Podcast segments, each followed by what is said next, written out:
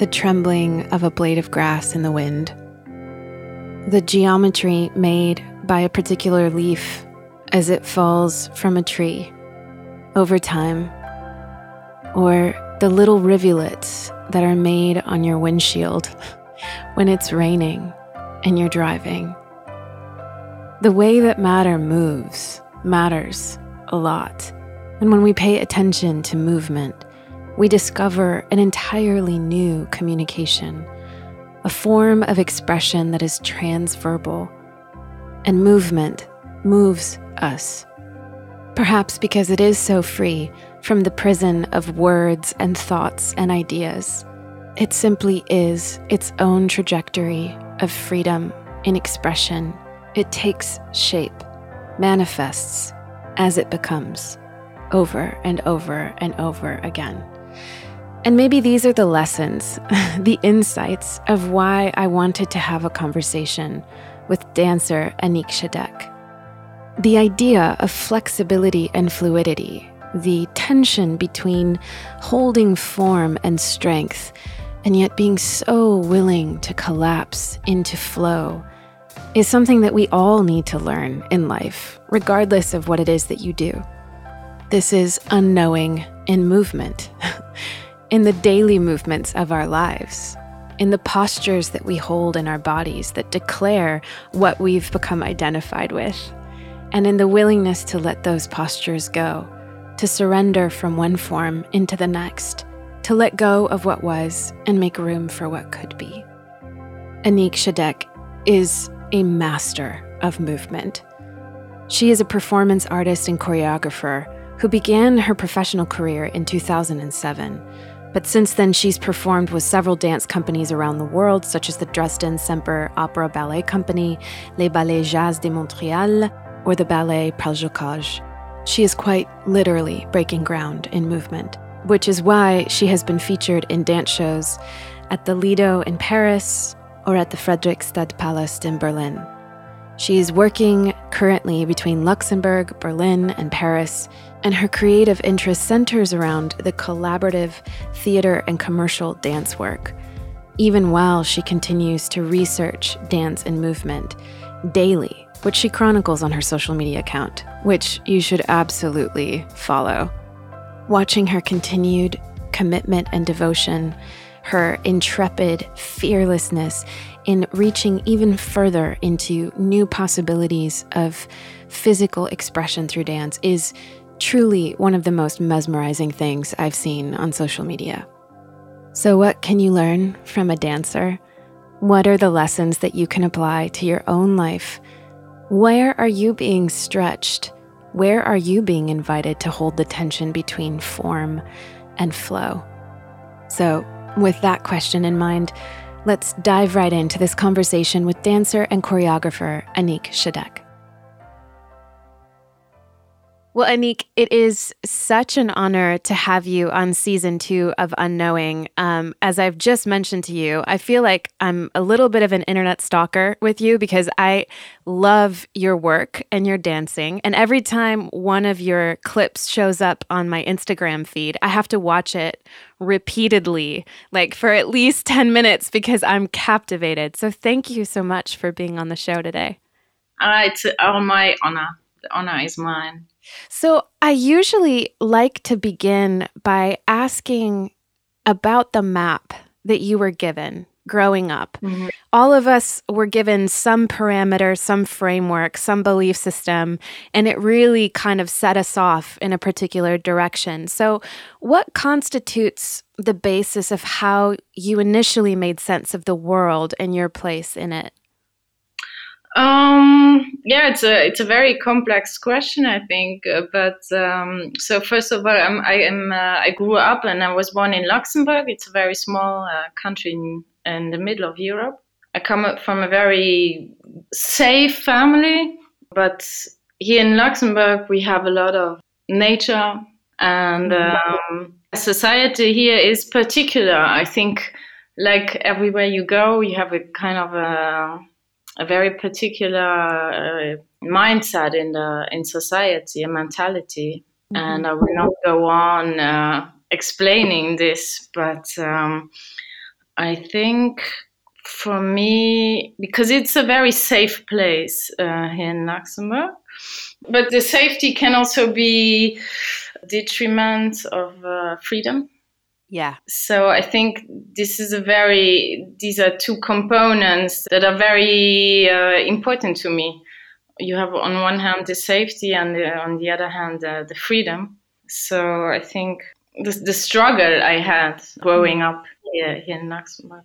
Yeah, I don't know. Do you have any particular questions? Um, that was great because what I want to ask you about is your earliest experience with dance. And you mention that tension filled um, reality of safety and freedom. Yeah. And I think that we're probably going to talk about that later on about the, the relationship between structure and fluidity. Mm-hmm. And so, what was your first encounter with dance? Was it while you were there in Luxembourg? Tell us about the moment that you discovered movement.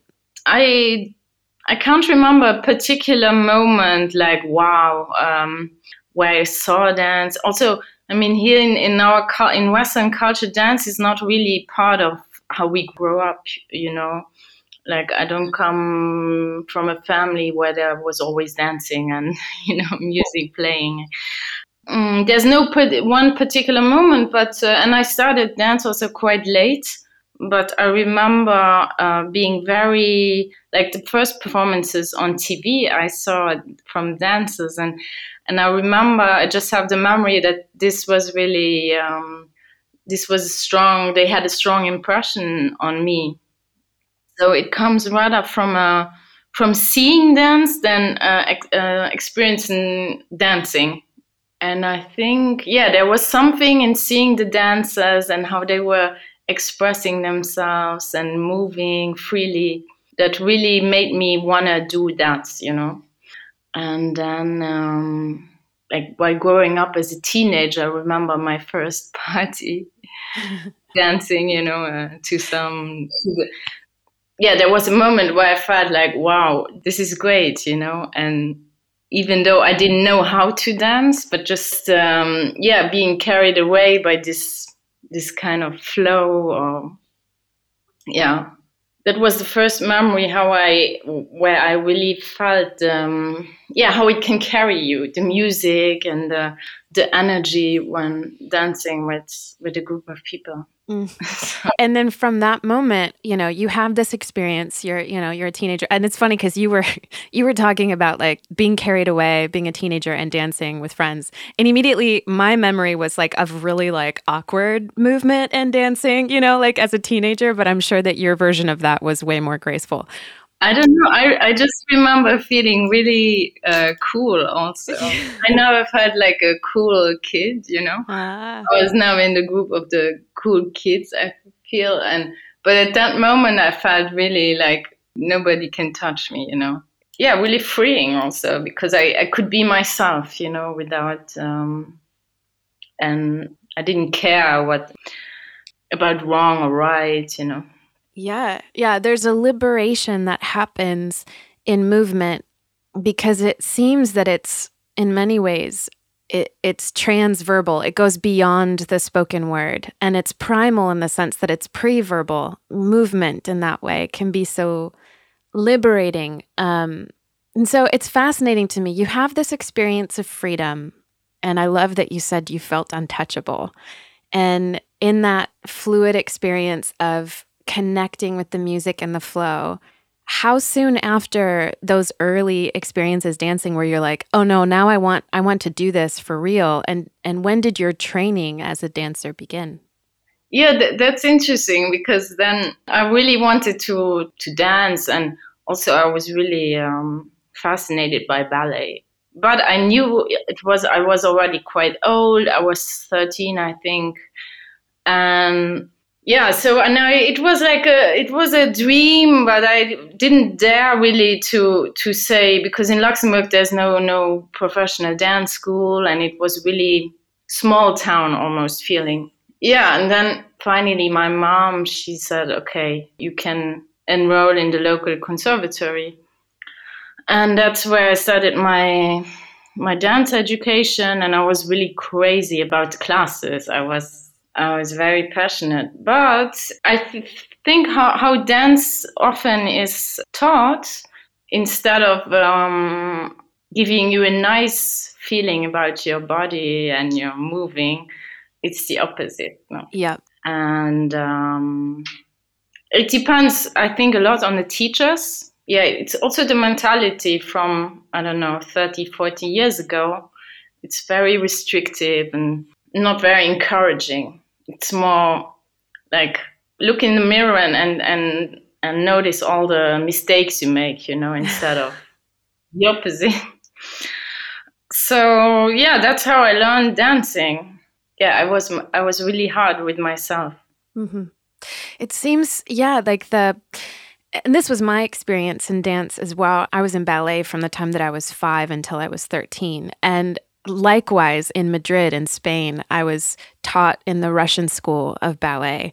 And every, every, every little detail of what is maybe not proportionate in your body or every like extension that isn't perfectly extended all of the mistakes are highlighted and mm-hmm. it is a it's rigorous because of that because it requires such precision and attention to detail. Um, but you're right. It, it's almost like it can be a crucible because you become so prone to attacking yourself or critiquing yourself.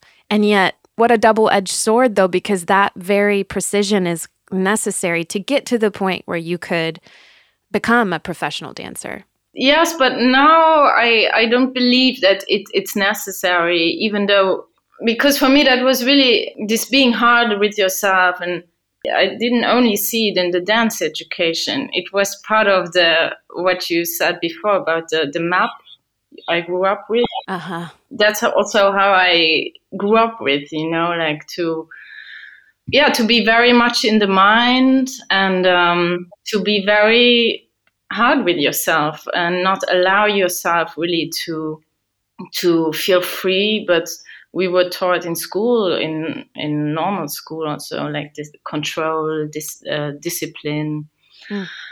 So that's a part. It was not only in dance education, and I feel over the years I had to liberate myself from all of this in order to find something again that I felt when I was a little kid. I had to unlearn what I learned in a way. That's how I see my dance career so far, even. Mm. So I'm curious about that moment when because because this is something I like to talk about on the podcast as well. You're given a specific map and you follow the rules of that map or that worldview, which as you're describing it is this very controlled, rigid, mechanical, do things perfectly kind of way. Yeah. And leads to a lot of critique and harshness on yourself. Mm-hmm. So that was the map. Well, what was the point? Do you remember a moment was it when you were in one of the ballet companies that, that you've i mean you've been in many ballet companies around the world was it while you were in a company that you had this sense of i'm going to leave this or i'm going to i'm going to jump off this map or i'm going to veer off and go in another direction or something was calling you to explore something beyond the perfect school of ballet. Yeah um, there was no particular moment but um, I feel it was a process really of of uh, of realizing, and and there were key moments for sure, but it was really gradual, and um, but it was also my my body in a way that forced me to take a break, you know, mm. because I was really instead of working with my body, uh, I was working against my body like it was a separate entity mm. you know and i had to realize this first i mean that's the first step you know you realize something and then you still don't know how to change it and then it's a gradual process and uh, changing this this concept also made me change so many other things in my life because our body is so it's so important for human being mm-hmm. it's what carries us through the world and our relationship to it is um, the most one of the most precious things we have no because it connects us to the primordial is that the right word? Yeah yeah. The primordial. You know? yeah. So to to the essence in a way. And um, so yeah i think it's very important how we take care of it how we honor honor our body how we respect it. Yeah.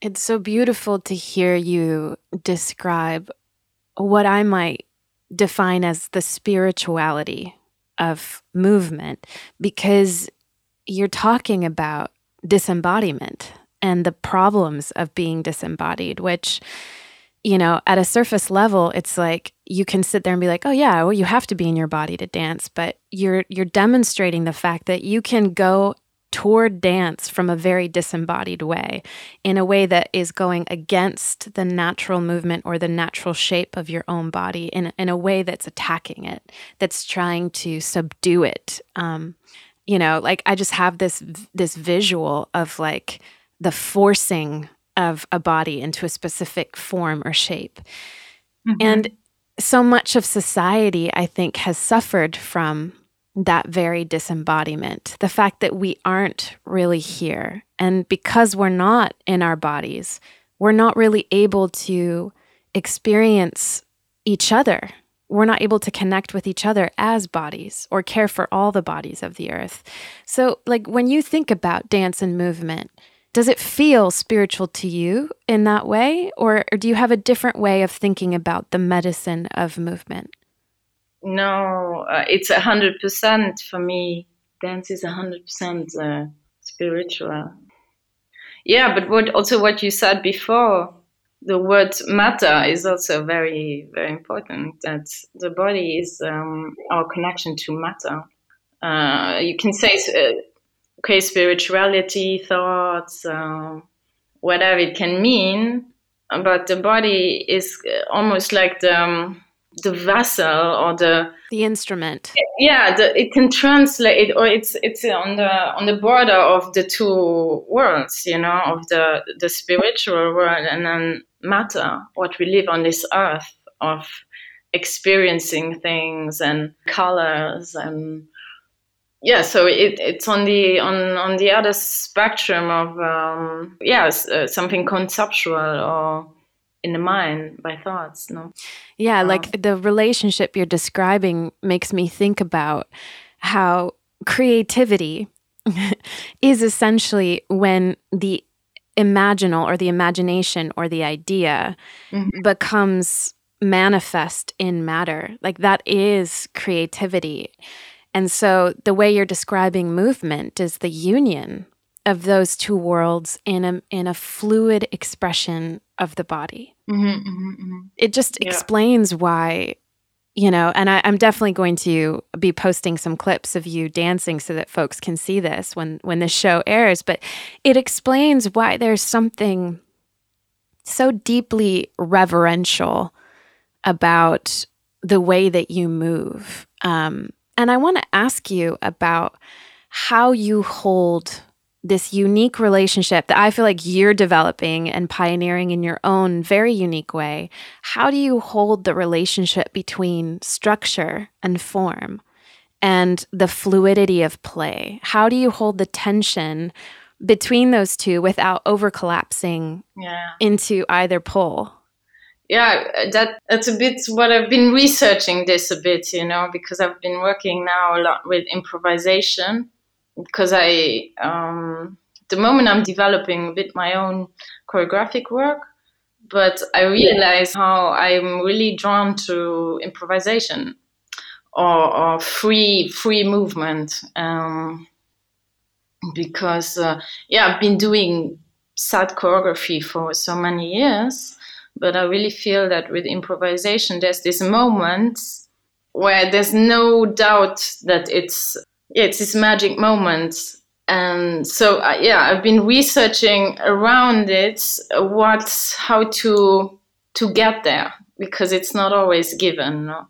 Yeah.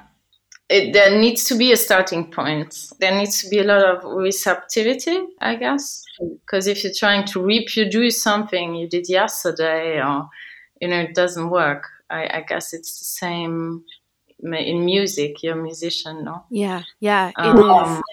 That uh, okay, you need to assess first. Okay, what what is there today, and what really wants to come out also in a way and sometimes you try and it's not working or you're not happy and then yeah i have a, diff- a few different ways of challenging myself also i think that's also important too to always try to do something a bit um, against your natural your habits let's say so against something automatic because then it gets automatic you know and um, but for me there's different tools for this because um, music i mostly I, I dance to music. I mean you don't necessarily need to dance to music of course but it definitely helps me to discover new things because i mean there's, there's such a vast variety of music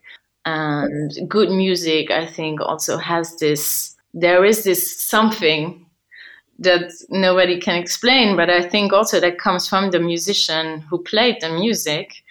And so this on the other hand again inspires the dancers and um, yeah but of, of course i also train every day yep. about structure and, and and freedom you were I think that was your question that for the body, you need to prepare your body so that it has the freedom. I mean, mm, there's preparation to it. Nothing happens like this, no.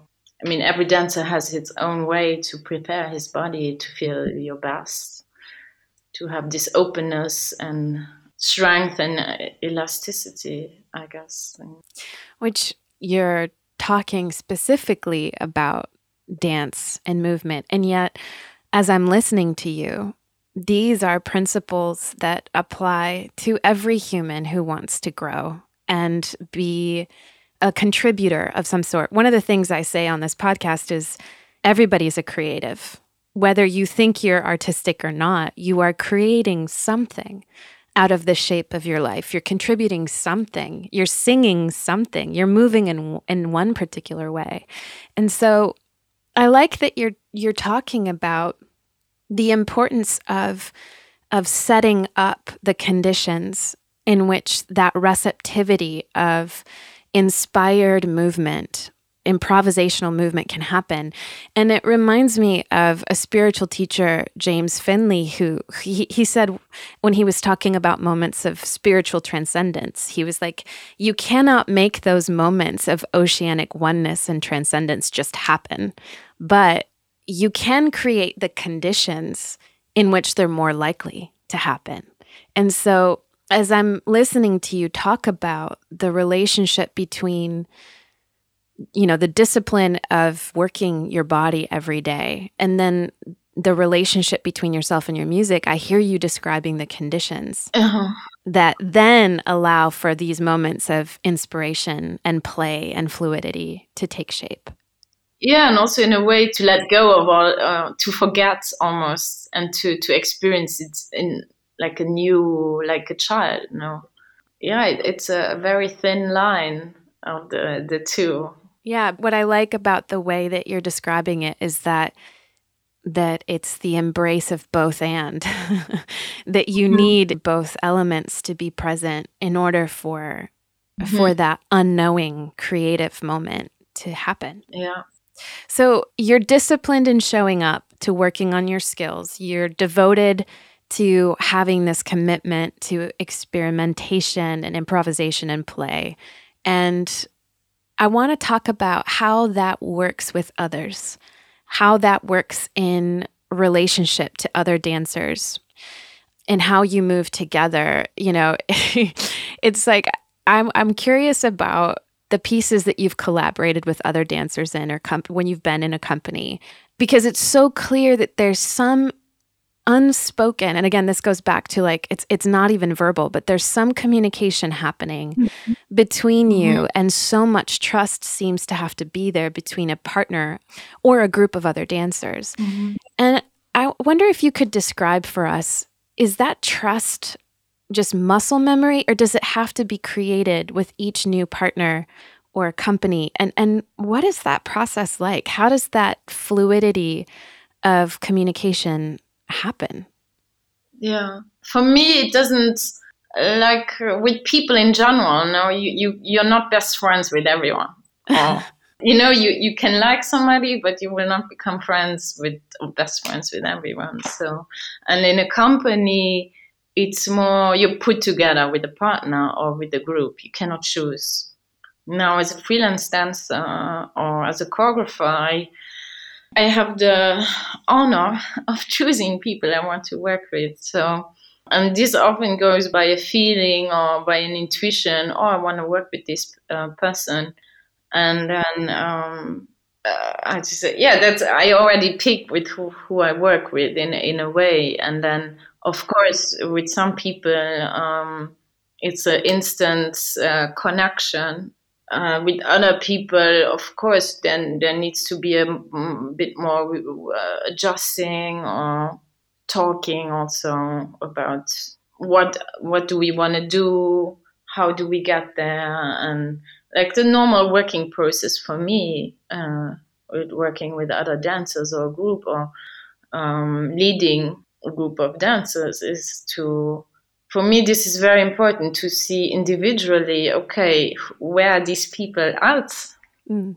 And um, what can be our common goal? Because also working as a choreographer, I don't like to, to impose something on people because mm. uh, there were so many things imposed on me. I don't want to be the one um, doing the same thing to other people because I, for me, it didn't really work uh, I can reproduce something from somebody else. I can do it, but I don't see the point of doing it. So uh, when while working with other people, it's very important for me that um, that this this personal, individual voice of, of each one of the dancers has a has a chance to to get out. So even as a choreographer, then Anik, it sounds like you go in with inspiration or a vision of what could be or what you're hoping could happen with this group of dancers.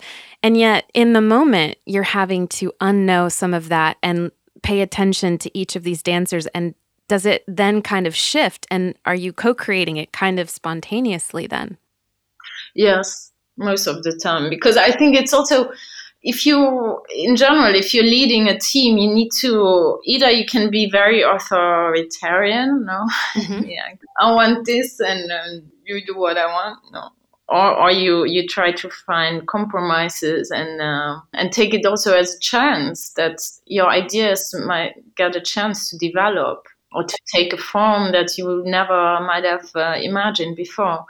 So um, yeah I, I really it sometimes it takes a bit of an effort because to think in a different direction that you thought originally because it doesn't work out with the team or but yeah. uh, i think as an artist you have to stay open to that because i think a big part of being an artist is uh, co-creating something in a in a community and be it just with three or four people i think the, the human aspect especially in the art business, is a bit uh, under overlooked or underestimated.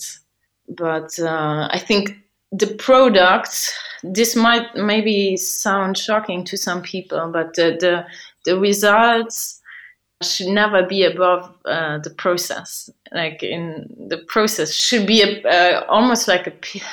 I mean, this yeah, this is sounds pretentious, but a piece of art in itself, you know.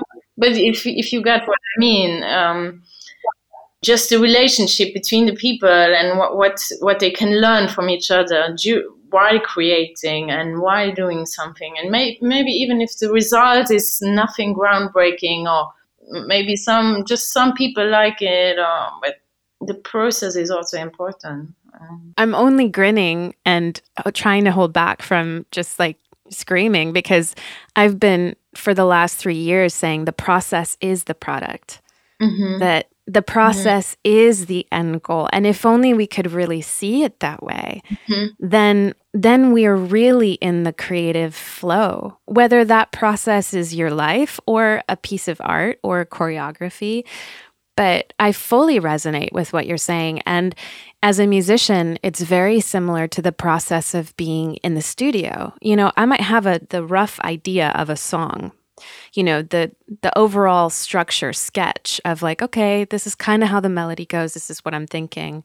But if i'm not open in the moment to the way that you know D- david's guitar line might change the way that i sing or you know we were just in the studio in december and we recorded a song that i had been working on and I, we recorded it at the pace that I originally wrote it, which was pretty slow. And after we listened to it, we had recorded all these parts the bass, the drum, all these like organ parts and everything. And the song was almost done. And we just all looked at each other. We're like, this is, this is way too slow.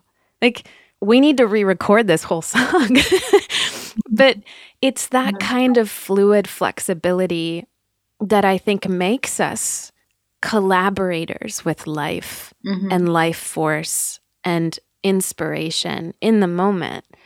Um, and I, I just, I love that you're saying the process is the art. Yeah. Yeah, and to have a certain uh, joy and lightness to it now. Um, I feel I don't see it enough. I didn't experience it enough so far. And um, because I, I think that's also the, the role as an artist in society nowadays i feel a lot of artists they have to justify their existence and it's especially in europe where there is much more uh, subventions from uh, government if you only see it as a product that has been that can exist because it was has been given money and then yeah it's a bit okay it's it's it's a product you know mm. but if you see it more globally and people coming together and creating and having this opportunity to create and to to collaborate with different people and to go home and inspire other people or take inspirations from from other people around you then it becomes much much more of um, uh, yeah the, a very important part of society I, I, I think.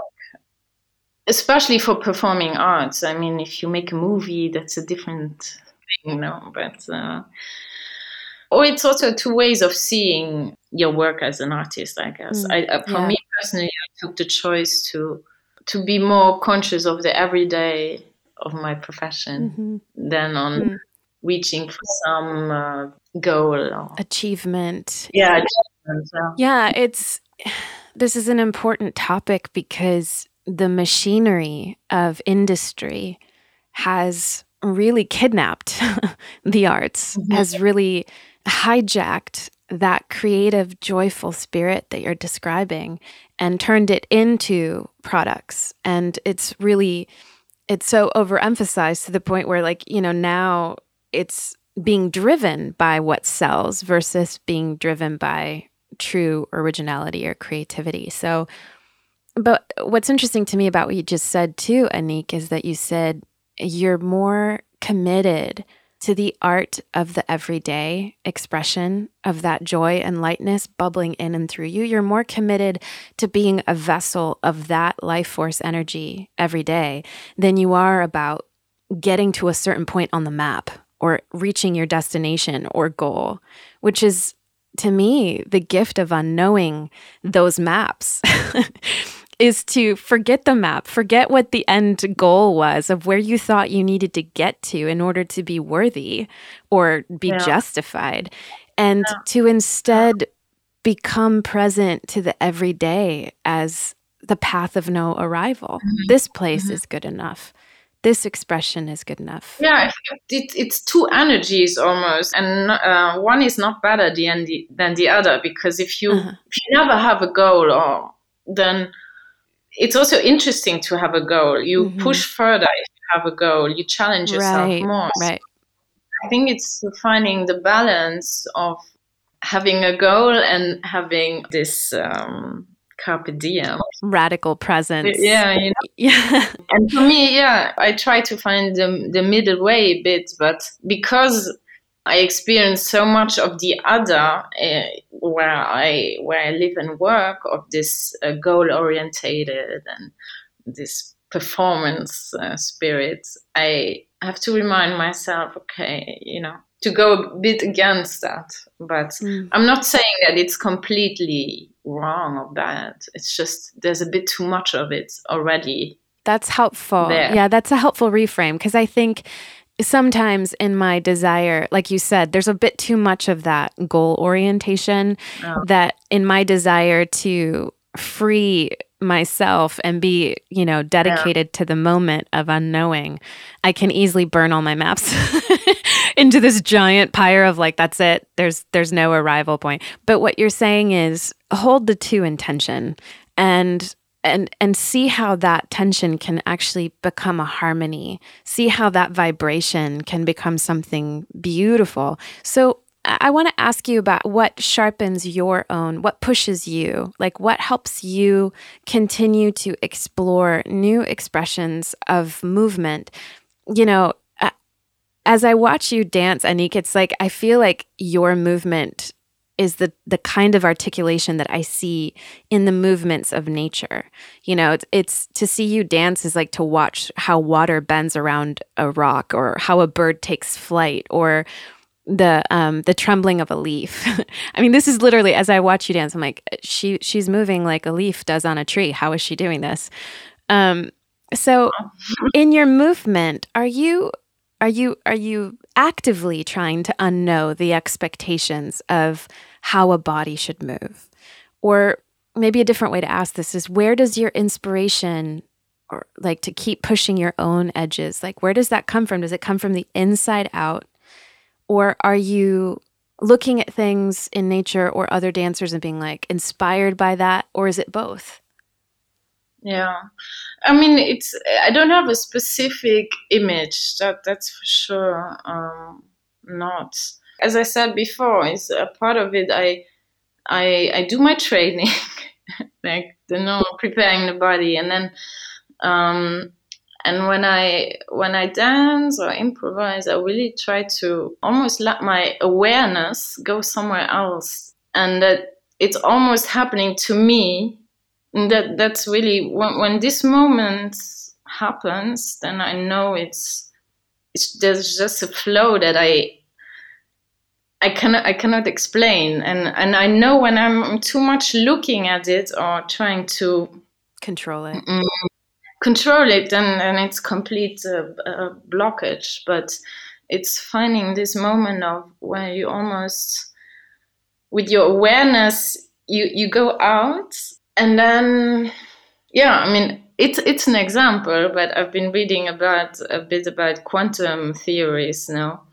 And it's having this um, to experience your your awareness uh, in different places at the same time. On you're with the music in a way very connected to the music. You're very connected to one part of your body. You know so it's uh and with the space around you and um you feel everything but at the same time and and that's that's i think um in this state you can do nothing wrong. And and it surprises you. You sometimes i do stuff that i would never imagine and, and that's why i love improvisation so much because yeah it's you're not controlling.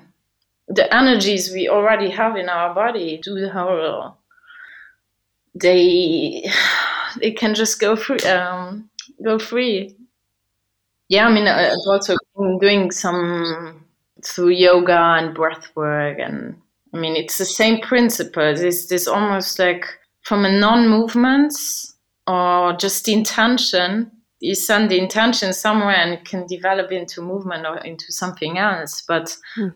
yeah, this this what we talked about before. This materialization. Mm. You you have the intention because intention is also important in a way. Yeah, intention, but at the same time, not not not looking at it. You know mm, And that seems to be the trick. I mean, isn't it? It's like, again, we've been hovering in this conversation between form and freedom and discipline and improvisation. And it's that dual awareness that you're talking about, or the capacity for multiple awarenesses to kind of harmonically live at the same time yeah. that opens up the vitality mm-hmm. of our potential. Mm-hmm. So I want to ask you, Anik, because you just mentioned, you know, yoga and and breath work, you know, if we were to apply these principles of movement and improvisation to our lives, I wonder if you would play like, you know, be our guru for a second, our friend guru.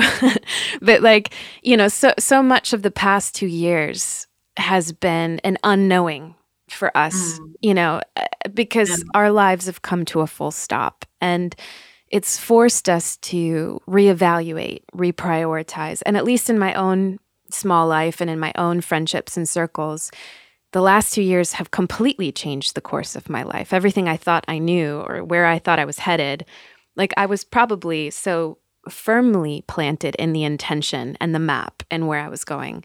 And the pandemic forced me to reconsider, to stop, to unknow, to consider a different way of living and to unknow what I thought I knew about what really mattered or what I thought my life should be about. So here I am making a show.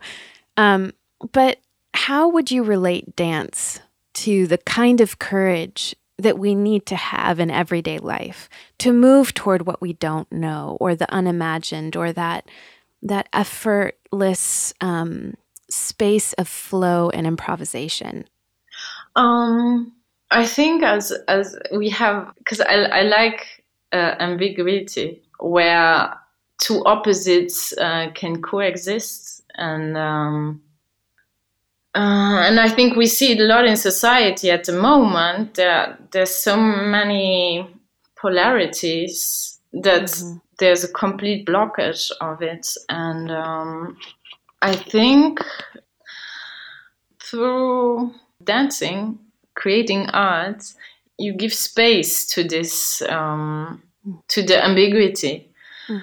and also as as um, as a human being, I think often the most the hardest thing sometimes is to to trust or to believe. And exactly what you said, um, I mean, your podcast is called Unknowing, to trust the or believe the unknowing and to to embrace also that it can be two opposites at the same time but yeah to to let go in a way of, of the the need to control and to foresee and to to lose ourselves in in discussions about right or wrong or you know because mm-hmm. it's a bit of a waste of time because in the end we we all deep down i think we we all have the same desires and needs and discussions about um, about a yes or a no or right or wrong. It's just uh, it's mind games in a way.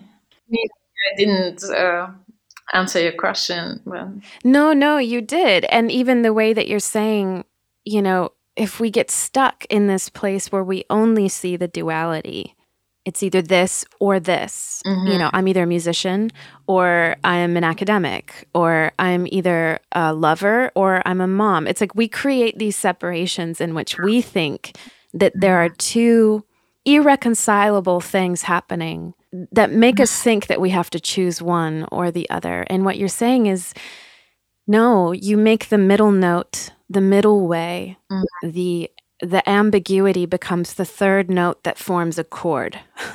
and then all of these things can harmonically coexist and we can let go of our judgment yeah. of each other and ourselves. That critical voice can be softened into the softness of fluidity and dance and playfulness. Mm-hmm. mm-hmm. Yeah, I'm I'm so inspired by you and I, I I like to usually close these conversations by asking about what you are having to unknow these days. So, you know, what, Anik, is your growing edge of unknowing?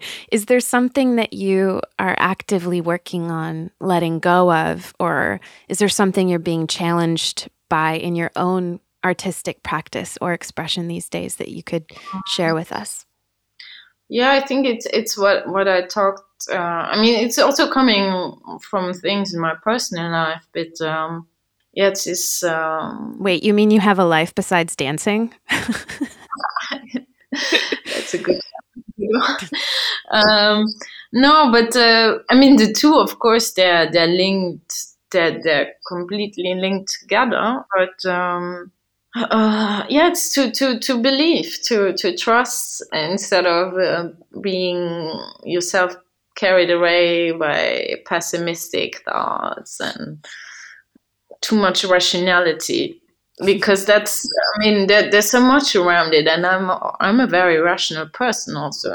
Um, on one hand, and to I, I think it's it's important for me at the moment to find um to accept uh, the the unknowing. It's it's a beautiful word, this unknowing, but and and to believe, and because we create our reality, you know. So if we don't believe it first, it cannot happen. If we don't imagine a better future, it will not happen. You know? And at the moment, I think it's it, it's it made very hard to believe in a better future. But if we don't imagine it with our um, mind, there's no chance. But it's also a challenge for me because, yeah, it's a bit, uh, uh, yeah, politically, uh, it's everywhere. It's a bit of a big it's mess. Mm-hmm. Yeah, it's heavy. And that's why I think artists, they can, at least they can create hope and inspiration and, yeah, a bit of positive vibes well, uh-huh. you certainly have been an inspiration to me. And in many moments in this past, you know, several months when I have questioned what it is that I'm doing, when I let the rationality go too far into pessimism and feel myself disbelieving that this way of being creative and trusting the unknowing is possible. I've seen your movement and have had moments of real like my heart has been moved watching you move. And oh, yeah, so I just want to honor you, Annick, for for being such a, a vessel for that creative spirit and for allowing it to move through you and touch people. It's thousands of people, millions of people, people you don't even know, people like me. So thank you. Mm, thanks for sharing. That's a bit of a we were talking before about non not being goal orientated, but of course I would like to share more of my work to not only through videos and, and YouTube and Instagram, but uh, for in live shows, you know, to have a live performance with, with people. Yeah. So yeah, I hope that's a hope and a wish for the future, something I I imagine and and um, and that, that artists in general find this trust and confidence to keep pushing and doing and experiencing and finding the essence why, why they love their art form so much because mm. I think it's, it's, very very important these days. Mm, it is. It really is. So I'm going to go ahead and just um, place in the intention of my imagination that I'm watching you perform live somewhere very soon. and thank you, Anik, for being willing to come on the show and share so beautifully your experience of movement, but really inspire us to be fluid, to have the courage to improvise and be open to forming that middle way that can hopefully create a harmonic chord out of our lives. Thank you so much. Thank you. Thank you. So, we are learning how to leave behind the map of the critical mind that only seeks to disembody us. and we are trying to learn how to trust the inner compass of our bodies, the movement of becoming to take us somewhere unexpected, but richer than we could have dreamed of. Here are a few pieces of True North wisdom that I'm taking from this conversation. I loved Anik's description of the body being this mediator between what could be, the realm of imagination or concepts or ideas, and what is, the material manifest, embodied reality. With that in mind, it really opened up for me the role of discipline and devotion. That we're tuning ourselves to be fully present so that we can be the best possible vessel for possibility, so that we can open ourselves up so completely, so fully to be that limber and flexible, to be able to move in unexpected grace. And okay, to break that down at a really practical level.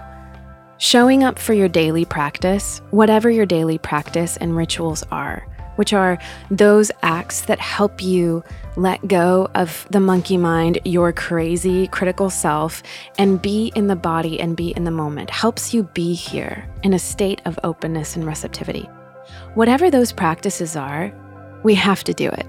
And we don't do these things because they make us more spiritual. We do them because they make us more creative they help us become the type of people who are not getting in our own way and getting stuck in your own head, analyzing yourself. When we can get out of that state and be in flow, then we're able to offer something vital to the world. You can dream bigger, your limitations fall away, you get more collaborative. Which brings me to the second piece of True North wisdom I loved her description of the vital importance of collaboration. And particularly, as it was so obvious in the conversation, I'm sure, as you listen to it, when she said the results should never be above the process. The process ought to be a piece of art. I have been making this my mantra for some time now, and I invite you to do the same. The process is the product. When you allow your focus to be entirely on points of arrival, you are disembodying, you are leaving this moment, which means that the process is going to be shit. Quite simply, that's what's going to happen. But if you reverse that order, as we discussed, as Anik was inviting us to do, if you reverse the order and make the process the product, you make this moment the piece of art then you are able to be in a state of flow and collaboration and creativity and ingenuity because you're not freaking worried about the expected outcome that you've declared as the only possible version of success that you can imagine. Look, none of us can imagine what the real gift is of the things that we are making. So just put it out of your mind. It's not to not have a goal, but it's to say that the expectation of that outcome is not up to us. So being in the moment, being collaborative, making the process the product. Final piece of True North wisdom I was very struck by the visual that Anik described in the difference between the schools of dance that begin with critique versus the schools of dance that encourage experience, how it feels from the inside out. And I couldn't help but draw the parallels to religious frameworks that cause us to disconnect from our own embodied experience, or even the social pressures and realities that we experience to hit these arrival points on arbitrary maps of success that are really largely based on what? Other people's stories? So I think one of the core takeaways from this conversation for me is to continue this daily practice of, unknowing the voice of critique from the outside in and trusting or remembering or being membered to the deeper instinct of my own creative becoming. That's it for today's episode. If you're enjoying these conversations, I'm going to invite you to become part of the company, the collaborative dance group of Unknowing. Join us by making it possible for these episodes to continue to happen. Unknowing is made possible only because of the generosity of its patrons. So you can become a patron by clicking on the link in the show notes of this episode, or you can also donate in any amount to unknowing.org. The link to that is also in the show notes. And finally, in the words of Rebecca Solnit, leave the door open for the unknown, the door into the dark. That's where the most important things come from, where you yourself came from and where you will go.